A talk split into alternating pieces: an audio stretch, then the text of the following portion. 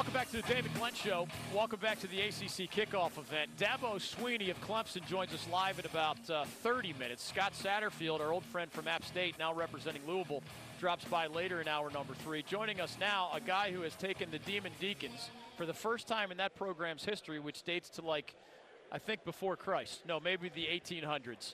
Uh, three straight bowl games and three straight bowl wins for Dave Clawson. He has been successful everywhere he's been as a head coach.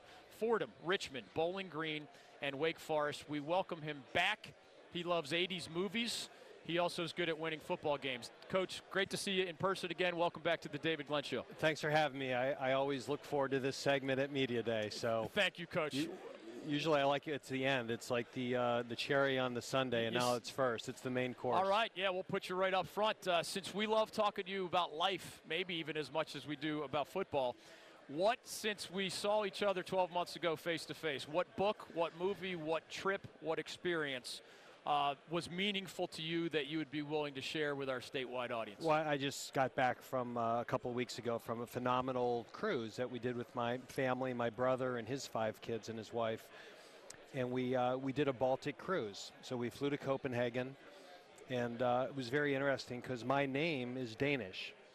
And my great grandparents uh, worked as servants for the King of Denmark in the 1800s.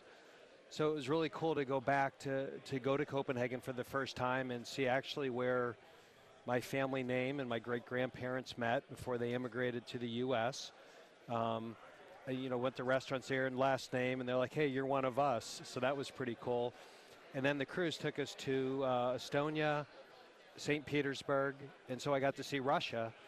And growing up in the 70s and 80s, you grew right. up in fear of the Cold War and you know mutually Olympic boycotts. Yeah, yeah. mutually assured destruction as a uh, defense strategy, and to go to Russia and see the Hermitage and the Fabergé Museum and the Peterhof Castle, and and just you know the the era of the czars and my wife grew up mostly in Paris. So just the comparisons among wow. cultures that you had this czar family who were rulers and just these opulent castles and summer retreats they brought for themselves that then read, led to the Russian Revolution in 1917. The parallels about going to Versailles and seeing some of the things that happened with the French Revolution. Um, it was just really uh, you know, it was it was living history, and just you know, growing up in the 70s and 80s, you'd never think you'd ever step foot in Russia, and it was an incredible uh, cultural, historical, and great family time. So there was a little bit of uh, kind of Copenhagen and seeing where my ancestors are from, and then being able to see Russia. It was just an incredible trip. I learned something new about you every time. I did. You know, one of my favorite lines from Shakespeare in the Hamlet is uh, you probably heard this famous line there is something rotten in the state of denmark. Yeah oh yeah. Now we can follow it up with the Clawson family cleaned all that up right? So, there's something rotten in the well, state of denmark. The Clawsons fixed it. It's right? funny my uh, my college football coach dick farley at williams college when I'm we laughing. when we were watching film he would always say that that like if a team was in a funky formation or unbalanced set He'd go, there's something rotten in Denmark. And we'd look at each other and say, what the hell is he talking yeah. about? and now that has meaning. One more new thing I learned. All right. I think I've shared with you. For those who don't know, Coach Clawson and I were born 24 hours or less apart in the same year. So we came into this world – at essentially the same and the time. world's much better for it, it right, is, David? I hope. Yeah. I hope. You're allowed to say that. Yeah, let's keep get, telling each other right? that. Uh, so your wife grew up partially in Paris, you said. Coach, if you met my wife, I call her the lovely and talented Maria. She's from New York City. Mm-hmm. She has high fashion, high you know, uh, culinary expertise. I grew up like in an Irish Polish family where you know potato soup was like a delicacy, right? So I've been playing catch up for the, for my 20 plus years of marriage.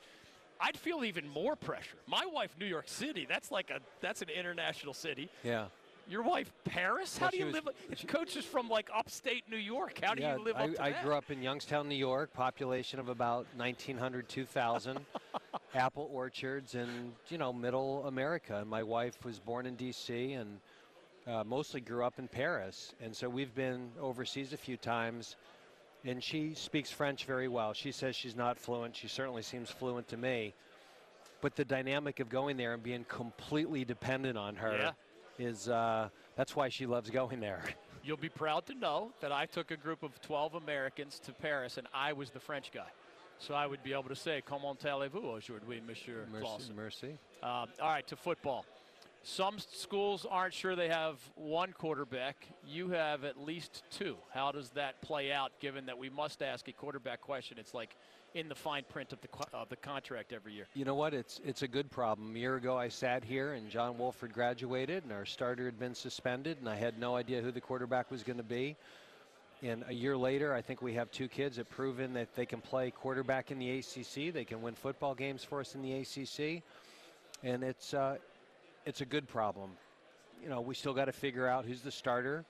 Uh, it's going to be a great competition, but I have a competition right now going on for our left guard position. I have a competition for our third linebacker. Who's our nickel going to be? Who's our backup defensive end? So, um, obviously, the quarterback position is critical. It's probably the most important position in all of sports. But you evaluate it like other positions that, you know, th- they'll decide through how they play who the starter is.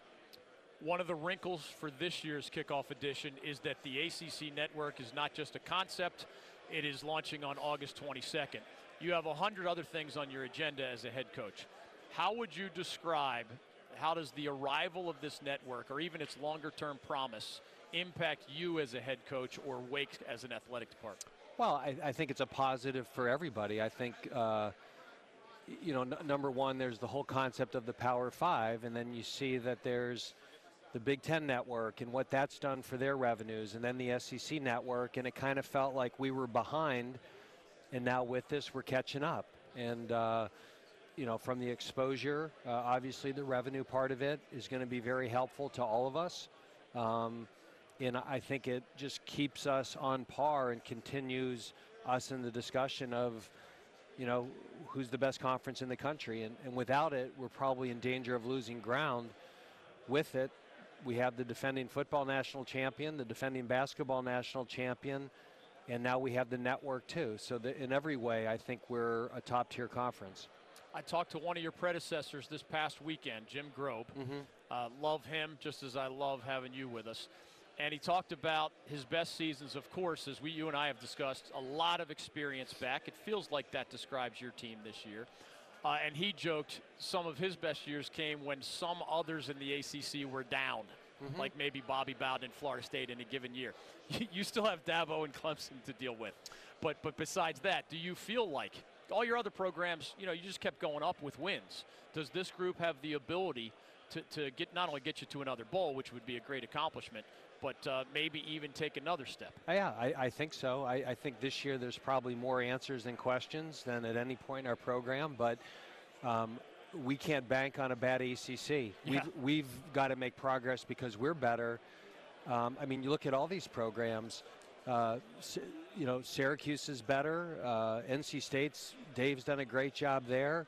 Florida State's not going to stay down for long, and you have the best team and the best program in all of college football right in our division. So uh, I can't sit here and, and hope that someone else falls back. We've got to make sure we're moving forward. Last thing for you, because I think you have another appointment here shortly, about a minute or so. I can cancel that one. Yeah, I, I like being. Yeah, frankly, you and I should get together for dinner later. I, I'm never going to run out of questions for you.